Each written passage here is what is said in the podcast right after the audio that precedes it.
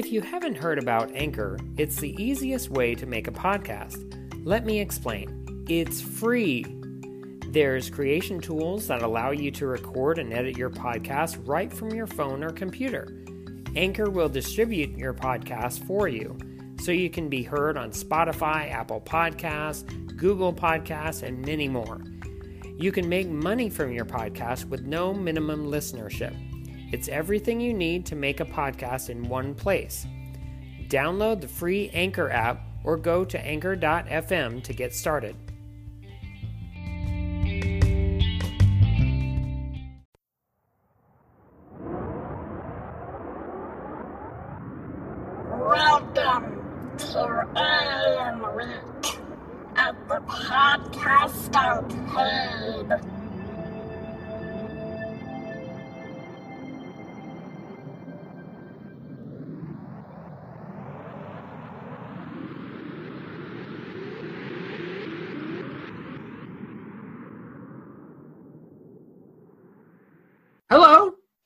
Today, Transformers The Last Knight comes out to theaters.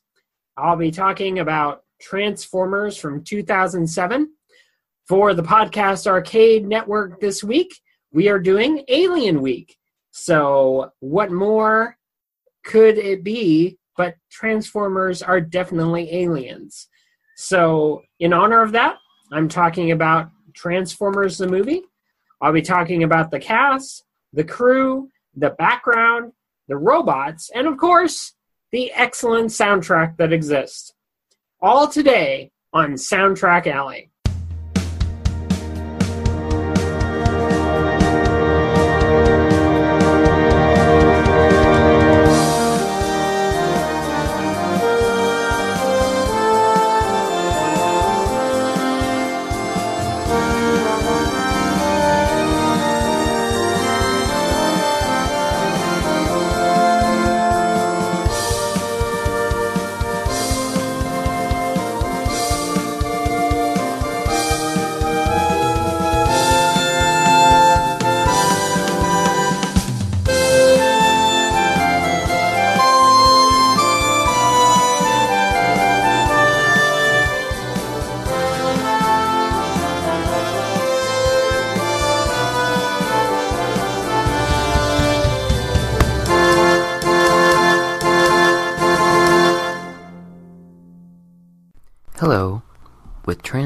Transformers The Last Knight coming out in theaters today, let's talk about Transformers the movie.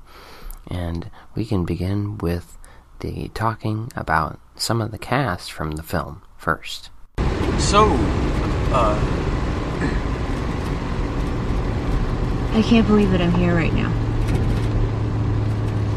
you can duck down if you want. I mean, it won't hurt my feelings. Uh, no, no, no. I didn't mean, I didn't mean here with you. I just meant here, like, in this situation. Oh. This same situation that I'm always in. Because I don't know. I guess I just have a, a weakness for hot guys, for for tight abs and, and really big arms. Big arms. Well, uh, there's a couple new additions in the car. Like, I just put in that light there. And that disco ball. So the light reflects off the disco ball. Uh, Yeah. are you are you new to school this year? It's your first year. Oh, no. No. Uh, we've been in the same school since first grade. Really? Yeah. No. Yeah, a long time. Well, do do you have any classes together? Uh, yeah, yeah. Maybe History, language arts, math, science. Sam. Sam, yeah. Sam Witwicky. Wit, wiki. God, you know what? I'm so sorry. I just No, it's cool. I just didn't recognize you. Yeah, well, I mean, that's understandable. According to Megan Fox, uh, she was attending a Linkin Park concert, and when it was over, the band met her personally and stated that they heard about the live action Transformers film and requested whether they could have their songs in the film. Now, thus, like the Linkin Park song What Have I Done appears in the closing credits. Uh, in her role as Mikaela Banes, uh, Megan Fox gained 10 pounds of muscle to be more compatible for the action scenes. In the Battle of Mission City, Mikaela and Bumblebee use a GMC tow truck. This is a tribute to the Autobot uh, Longarm, whose alternate mode in the Transformers original movie in 1984 was a tow truck. The character Mikaela Banes is actually named after Michael Bay. Who knew? Executive producer Steven Spielberg and Shia LaBeouf are fans of Bumblebee. Megan Fox prefers Starscream, and Josh Duhamel likes Iron, Ironhide. Uh, and Tyrese Gibson, he favors Optimus Prime. All four of these are seen in the animated series and in the film, while Michael Bay's favorite is Bone Crusher, as seen in the film. Let's talk a little bit about Shia LaBeouf.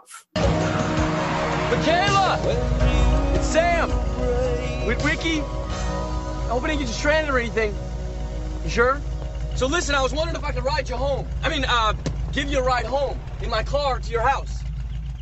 Shia LaBeouf's first scene filmed was where Sam was attacked by guard dogs. Uh, one particularly fierce dog kept chasing him even after the scene was shot. He later summed it up as Welcome to Michael Bay's set. Uh, release the hounds.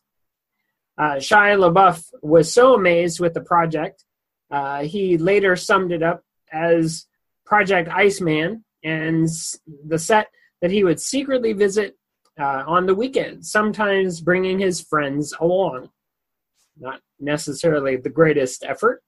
Uh, Sam's eBay name, Ladies Man 217, refers to Michael Bay's birthday, February 17th. The eBay name was an actual username with the last activity at the same date the movie was released. To prepare for his role as Sam Witwicky, as he appears in the Transformers universe. Before, there had only been male Witwickies, Spike and his father Sparkplug, from the Transformers in 1984. Spike's wife, Carly, doesn't really count for it, which doesn't really make a lot of sense. Uh, several times you can see Shia LaBeouf's stunt double if you look closely, such as when he's flipped over after crashing his bike in front of Mikaela. Uh, Michael Bay at first thought Shia LaBeouf was too old to play a teenager, having seen his performance in Constantine. But LaBeouf, with a makeover and audition, convinced the filmmakers that he could indeed appear younger than he actually was.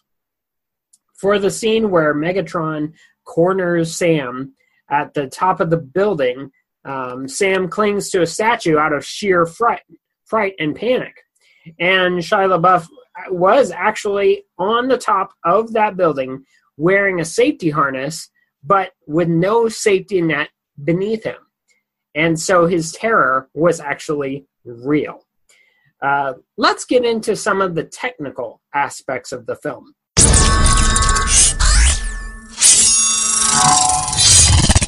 To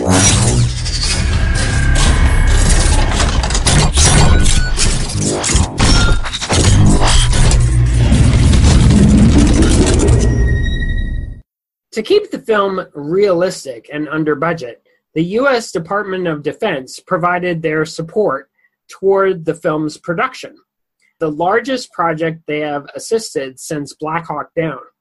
Uh, the military provided their vehicles as the alternate modes of the Decepticons, uh, Starscream, and Bone Crusher. They also allowed their F 22 and CV 22 aircraft to be filmed the first time these planes had been seen in a feature film since Hulk back in 2003. Soldiers served as extras and authentic uniforms were provided for the actors.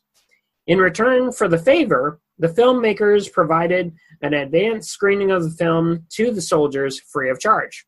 Peter Cullen, the original voice of Optimus Prime, described repros- reprising his role as slipping into an old pair of very comfortable shoes that you haven't worn for a while, and was grateful uh, for wanting and bringing him back. Uh, to make the cars appear sentient, stunt drivers wore black balaclavas and concealed themselves from view. Uh, and wherever possible, the cars were also given tinted windows and had their interiors darkened. So that way you couldn't see the people driving. According to the ILM animators, each and every transformation in the film is unique, even if carried out by the same robot, with thousands of components moving around in significantly different orders, sequences, and via different routes around the body. Uh, this was because the tr- robots transform in a fluid, instinctive manner depending on their circumstances, such as the speed, terrain, and intent of action. He's pissed.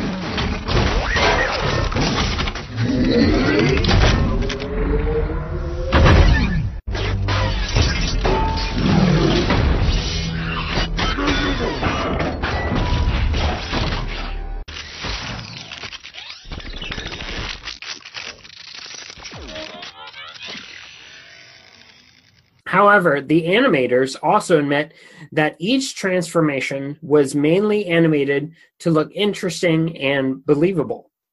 Bumblebee's original alternative mode in the Transformers in 1984 was a Volkswagen Beetle, but this was revised in 2009 to become a Camaro. This was because Michael Bay wanted to avoid comparisons with Herbie the Love Bug and felt that the Camaro had a more tough but friendly quality than the Beetle.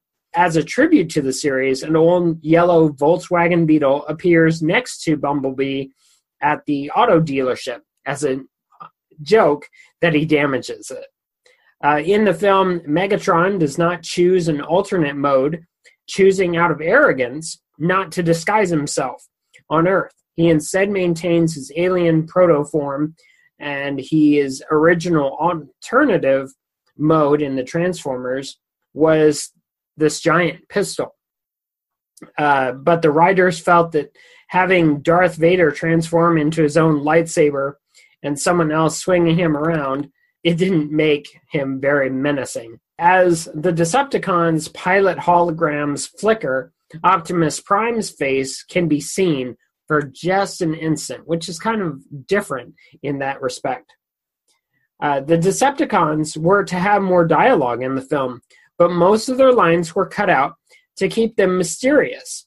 Uh, the screenwriter, Roberto Orci, reasoned that the more a villain talks, the less threatening they are. To please the fans, though, Megatron's classic berating of Starscream, You fail me yet again, Starscream, uh, was put back into the film. The Decepticons were to have uh, a lot more dialogue than what they did. And uh, the Transformers, they in general possess such a rich level of detail and complexity, it took the ILM animators 38 hours to fill them in a single frame of film. Now, Michael Bay originally wanted an Apple iPod uh, for Simmons' demonstration in the AllSpark chamber.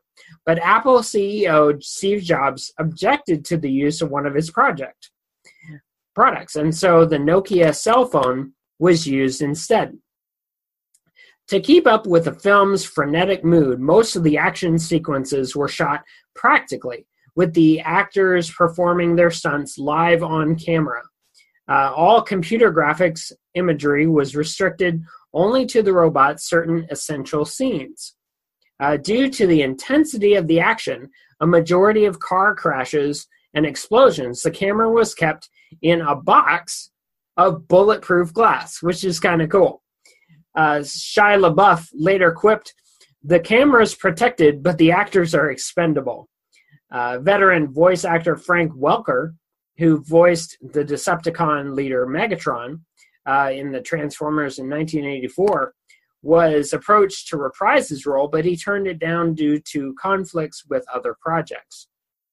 And Michael Bay felt that the voice was too light for Megatron's new beastly look, and so Hugo Weaving uh, took the role of Megatron. That is something I did not know. Welker would also go on to voice several Decepticons in the sequels, notably Megatron's new body Galvatron in Transformers Age of Extinction, and returning to voice Megatron in Transformers The Last Knight that comes out today. Uh, the sequence where Bone Crusher smashes a bus in half was an actual stunt performed or filmed live. Uh, the bus was constructed with a split line and had cables built in, which held the bus together where they were cut off, as well as explosives and cannons, which were used to blow the bus apart. That's kind of cool. Prior to shooting the scene where the Autobots intercept the Sector 7 convoy, an extra, the driver of the car where Sam and Mikaela are being held, worried that he was going to be injured when the agents are being disarmed by Jazz. Michael Bay assured him that no harm would come to them, as the guns would be quickly pulled away by bungee cords and were made of rubber. But during shooting, a rubber gun stuck the extra or struck the extra on his temple, and it was pulled away, causing him to wince in pain. Uh, it can be seen in the film. Bay could only give a sheepish apology for the extra's mix- misfortune. This was the first feature film to feature the Hoover Dam and the Pentagon since September 11, 2001 attacks. While the Hoover Dam wasn't attacked, security around it has been fortified since then. In the film, the, the name Autobot stands for Autonomous Robotic Organism. In the series, the Autobots were so called because their alternate modes were automobiles. The military aircraft seen in the film did not fire a single shot during filming. All their shots were created through CGI, which is very interesting. The Transformers were designed so that their faces and their bodies uh, would resemble the symbol of their faction. Uh, the Autobots, especially Optimus Prime, Bumblebee, and Ratchet, were modeled according to the Autobot face. And the Decepticons, especially with uh, Megatron and Barricade and Blackout, were modeled according to the Decepticon face. Michael Bay spent most of the film's $150 million budget on 15 practical action sequences, making sure the visual effects as aspects of the film did not overwhelm the live action elements. Steven Spielberg suggested that the writers in the central storyline of A Boy and His Car and reach each of their drafts and take notes uh, to improve the story. And St- Steven Spielberg also encouraged Michael Bay to film most of the stunts live and to keep the use of CGI to a strict minimum. In the scene where Secretary of Defense Keller, which was the character played by Jon Voight, and other military personnel are walking briskly through the tunnel, the man on his left, who is listed in the credits as a four star general, is Stephen Ford, now, that is the son of US President Gerald Ford. Now, let's get into some of the Transformers themselves. I live to serve you, Lord Megatron. Where is the cube? The humans have taken it.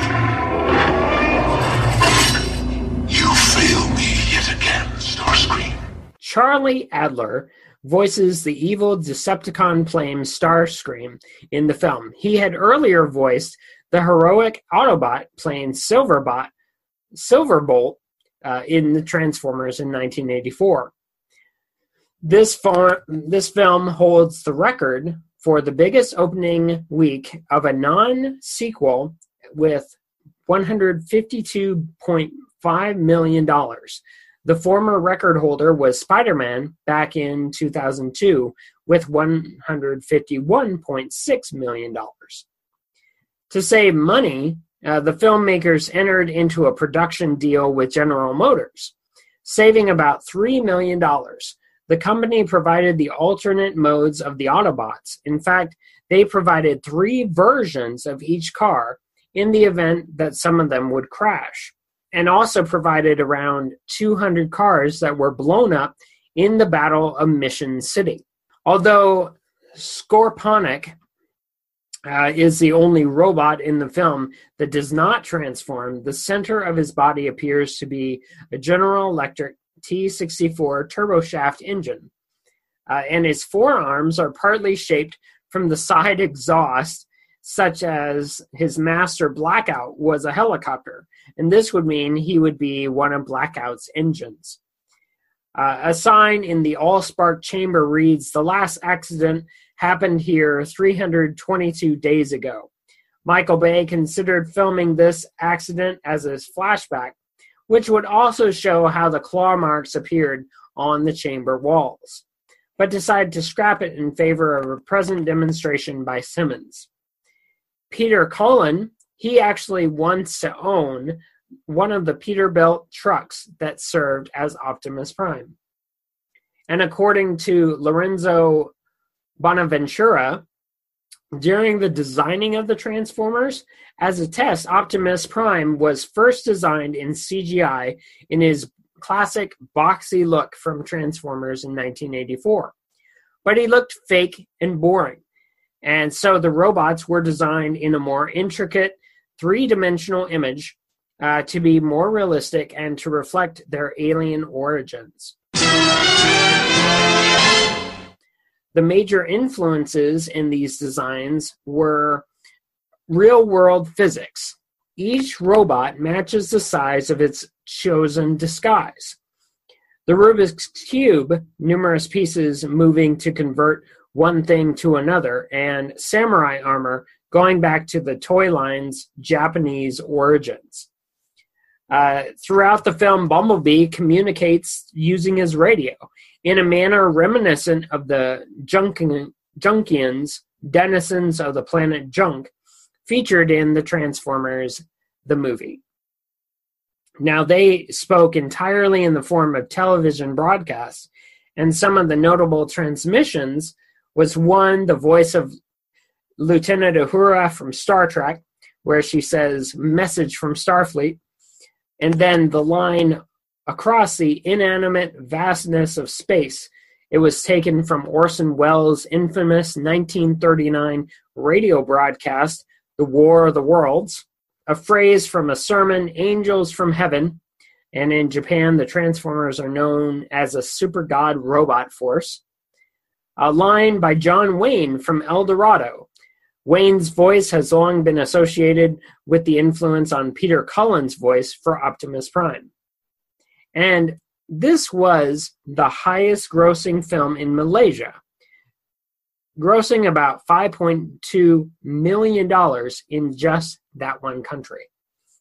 Uh, Ratchet's alternate mode is a Hummer H2, and it was a search and rescue vehicle. And this vehicle is an original Hummer built from scratch for the film and modified to have a sturdier build.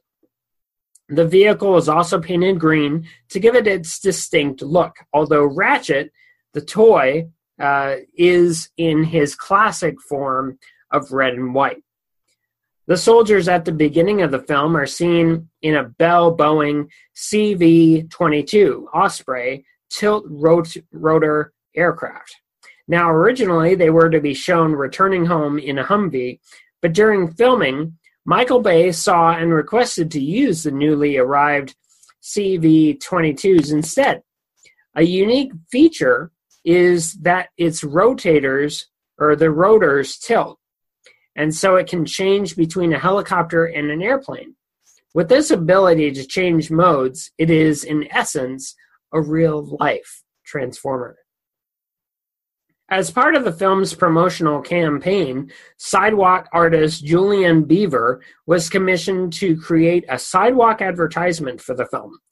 Beaver used props and models to give the ad a three dimensional look and said it was one of his most difficult accomplishments. This ad can be seen in New York City.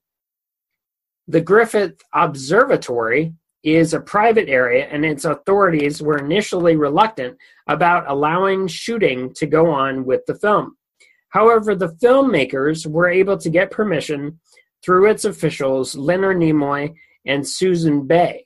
Now, that was Nimoy's wife, whom Michael Bay is related to, uh, to shoot the Autobots' arrival to Earth and their council. Nimoy had voiced Megatron's successor, Galvatron, in the Transformers movie in 1986. and went on to voice Optimus Prime's predecessor, Sentinel Prime, in Dark of the Moon. When we look at Optimus Prime and his movements and the way he walks, uh, they were modeled after Liam Neeson. When Frenzy transforms into the CD player after shooting his disc, the display of the CD player reads no disc. Uh, Sam's ancestor, Captain Archibald Witwicky, is seen in a news article in the new in the Air Force One computer, referred to as Captain Witwicky Amundsen. This is in reference to Roald Amundsen, a famed polar explorer who embarked on various expeditions to the Antarctic region. Mark Ryan claims that he didn't know the lines he recorded for Bumblebee would actually be used in the film. And had he been informed of that, he would have given Bumblebee a younger sounding voice.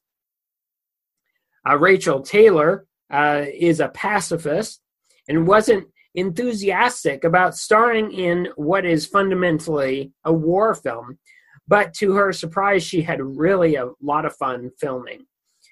Uh, the Transformers official slogan, More Than Meets the Eye, as it was in the film, it appeared twice in the film. Uh, firstly, when Sam is talking uh, to Mikaela inside Bumblebee, and secondly, when Optimus Prime makes his transmission at the end of the film. Uh, the two uh, Decepticons in the film are named Bone Crusher, the mine clearing vehicle, and Devastator, the tank. They were named after two members of the Constructicons, a faction of Decepticons in the Transformers movie 1984 uh, who took the form of construction vehicles and who could combine into a larger robot. The Constructicons would appear in the second film, though some names necessarily had to be changed. Now, according to Michael Bay, the key to making the robots look real was lighting. Each and every component of the robots had to reflect light like real metal. Uh, photographs of each set were taken to use as a lighting reference to recreate the scene with the robots an extensive use of ray tracing, which is a light reflection technique, was carried out. However, there were several variety of light sources, optics, headlights, lamps, sunlight, etc., which had to reflect off a variety of surfaces which had different textures. Uh, which made ray tracing an arduous task to perform. The transformation sound from Transformers 1984 is heard on five occasions in this very movie. Uh, when Blackout transforms at the SOCCENT base, uh, when Bumblebee transforms to catch a falling Sam and Mikaela, the Nokia phone becomes a transformer after exposure to the Allspark. Uh, when Ironhide and Blackout transform in the Battle of Mission City, and when Starscream flies into space at the very end of the movie. The Transformers were created with a mix of computer graphics imagery from Industrial Light and Magic and digi- digital domain, uh, and props from KNB Effects. The props built include the miniature Allspark, uh, Optimus Prime's head, chest, and foot, Megatron's legs and claws, uh, Barricade's pop out sensors, Blackout's feet, Bone Crusher's claw, Scorponok's head and tail, a 17 foot model of Bumblebee, and a 4 foot model of Frenzy, the later three in life size. Well, ILM designed 75% of the 630 shots in the film. Uh, Digital Domain or Domain uh, handled the remaining 25%, which include the Arctic discovery of Megatron, Frenzy's animated head, the machines mutated by the Allspark, and the Autobots' protoforms. A soldier in the film is named George, George Figueroa. This is in re- reference to Don Figueroa, a writer and illustrator for the Transformers comics, which are actually still being produced. Interesting thought is in close up shots, the Transformers are sped up, and in wide shots, they are shown in slow motion. This gives them weight to their movements, as well as making them look cool. Uh, the ILM animators also watched footage of martial arts fights, getting an idea to per- portray the Transformers' movements as graceful and organic as possible. Now, Don Murphy, he brought in Tom DeSanto to write the plot and impressed with the way that DeSanto had managed the many characters and storylines in X Men.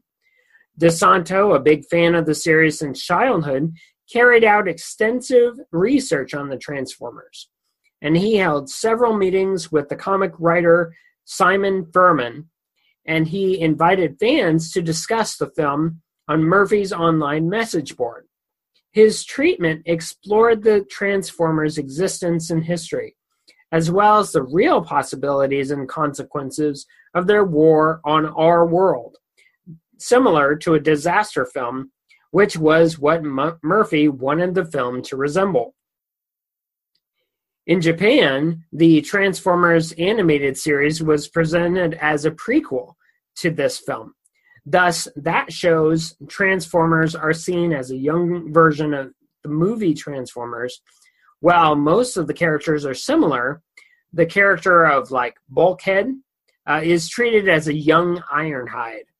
Uh, this is only in Japan, though, and everywhere else the animated and movie versions are kept separate. An aerial attack uh, Starscream carries out, jumping on a jet and flipping over, was a jet judo, a martial arts scene in the Transformers in 1984. On the movie's characters, we see that these toys feature new automorph technology where moving parts of a toy in transformations allowed some of the other parts to shift automatically. This marks a rare time when Transformers toys are designed after the character in the fiction, whereas normally the toys are designed first. Uh, rock star Stan Bush, who composed the soundtrack for the Transformers, the movie, uh, back in 1986, composed a song for this film, but there wasn't any suitable place to put it inside the film. The working title for this film uh, and Transformers Revenge of the Fallen is Prime Directive, this was the name of Dreamwave Productions' first Transformers comic book, but it also had an edict mentioned in Star Trek in 1966, which emphasizes avoiding interference, harmful or otherwise, in alien civilizations, which the Transformers obviously breach. In making the dialogue for the film more natural, the writers got closely involved during the post production and wrote additional dialogues for the actors and for the Transformers. The Autobot Prowl, who transformed into a police car, was in the original script, but the writers and Michael Bay loved the idea of an evil police car, and so the character was altered to become Barricade. Uh, Michael Bay described the tone of this film as the Seven Samurai, fused with Close Encounters of the Third Kind and charged with 85 mile an hour fight scenes. As the Decepticons mobilize, Blackout calls out All Hail Megatron, and IDW Comics released a series in late 2008 entitled All Hail Megatron.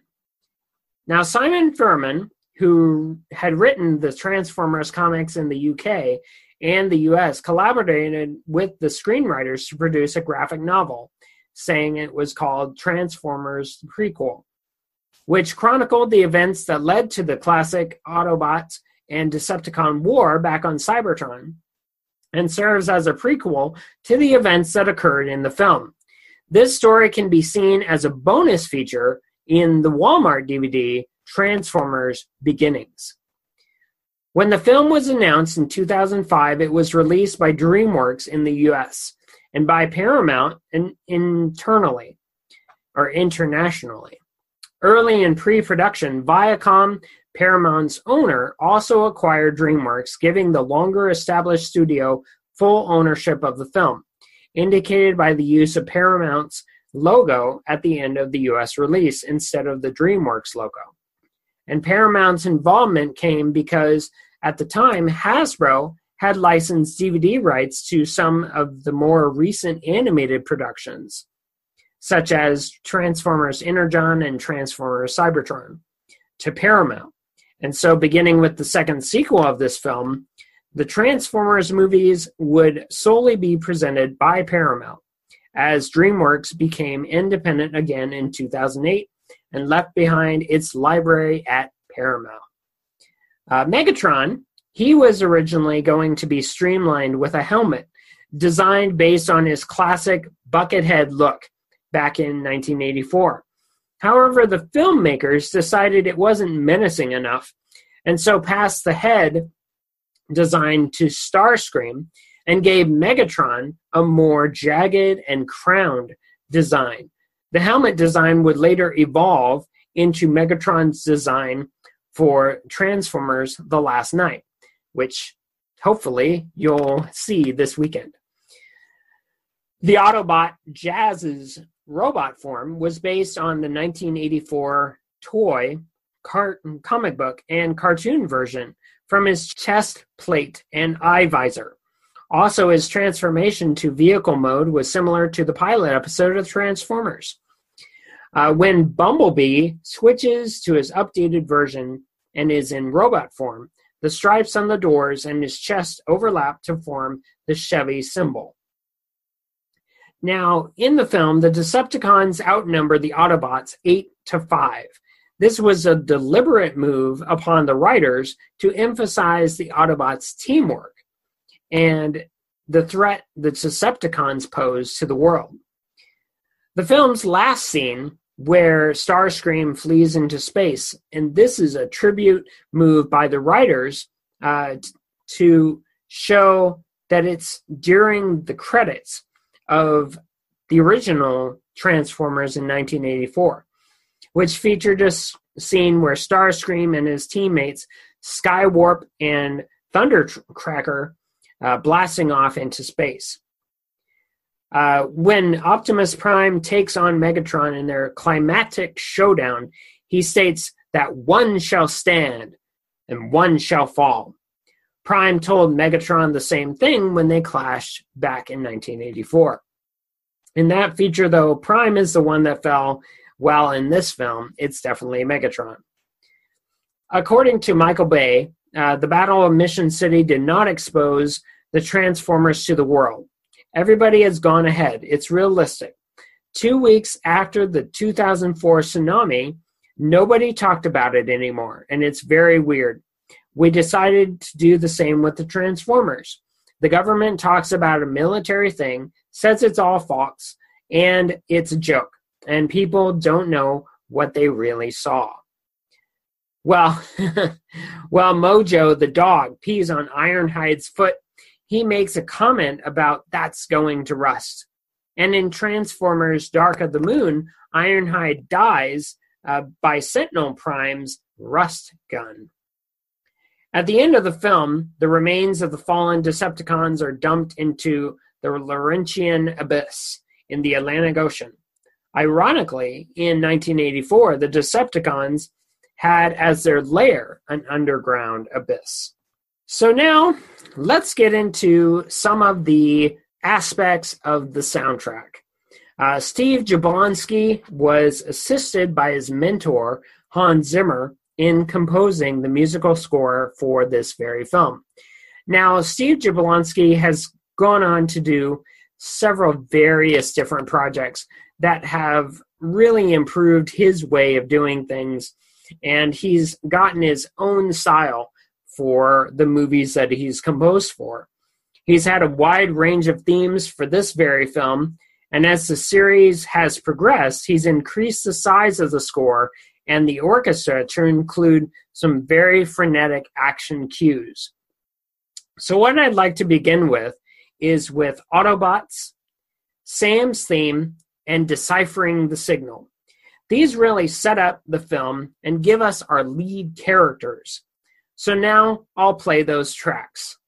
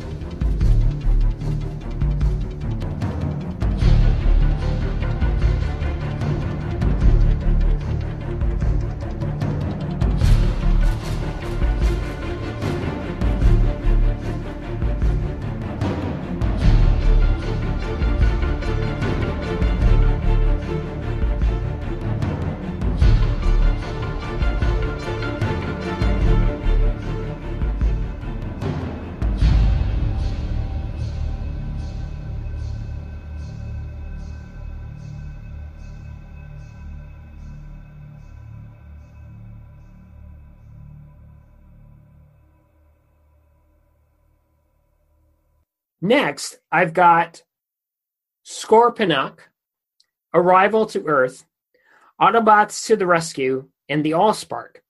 This really gives us our epic feel to the action of the Autobots versus the Decepticons and their struggle for dominance on the planet that is not their own. I really love how Steve Jablonsky really amps up the action for these cues and yet still keeps things simple enough with the cues showing us the different elements of the score to heighten the action that we see. So now, let's play those cues.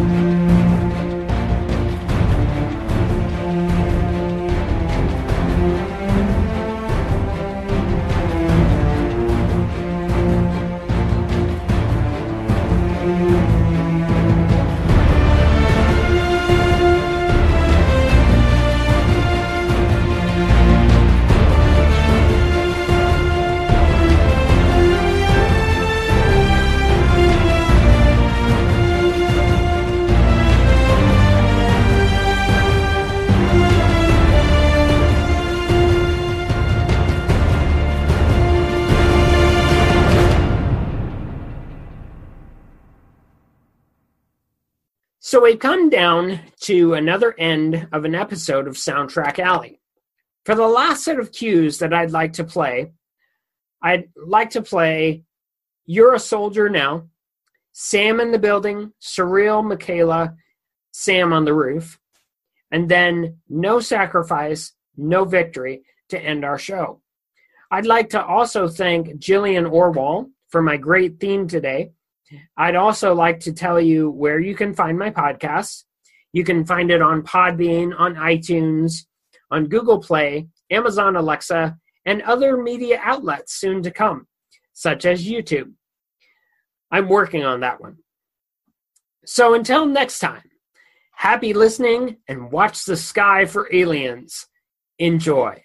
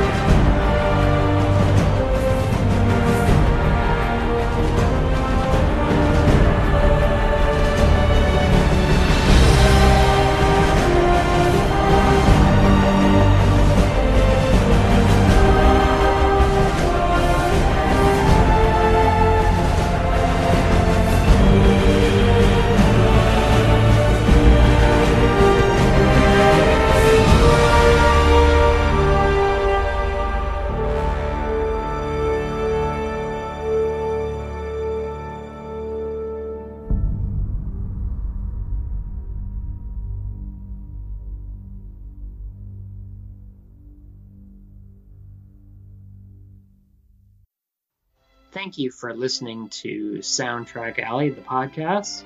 I hope you take some time to review me, my podcast on iTunes and also listen to it on Podbean. And if you leave a review or rating on there, it'll help us get noticed on iTunes. Thank you so much. Have a good day.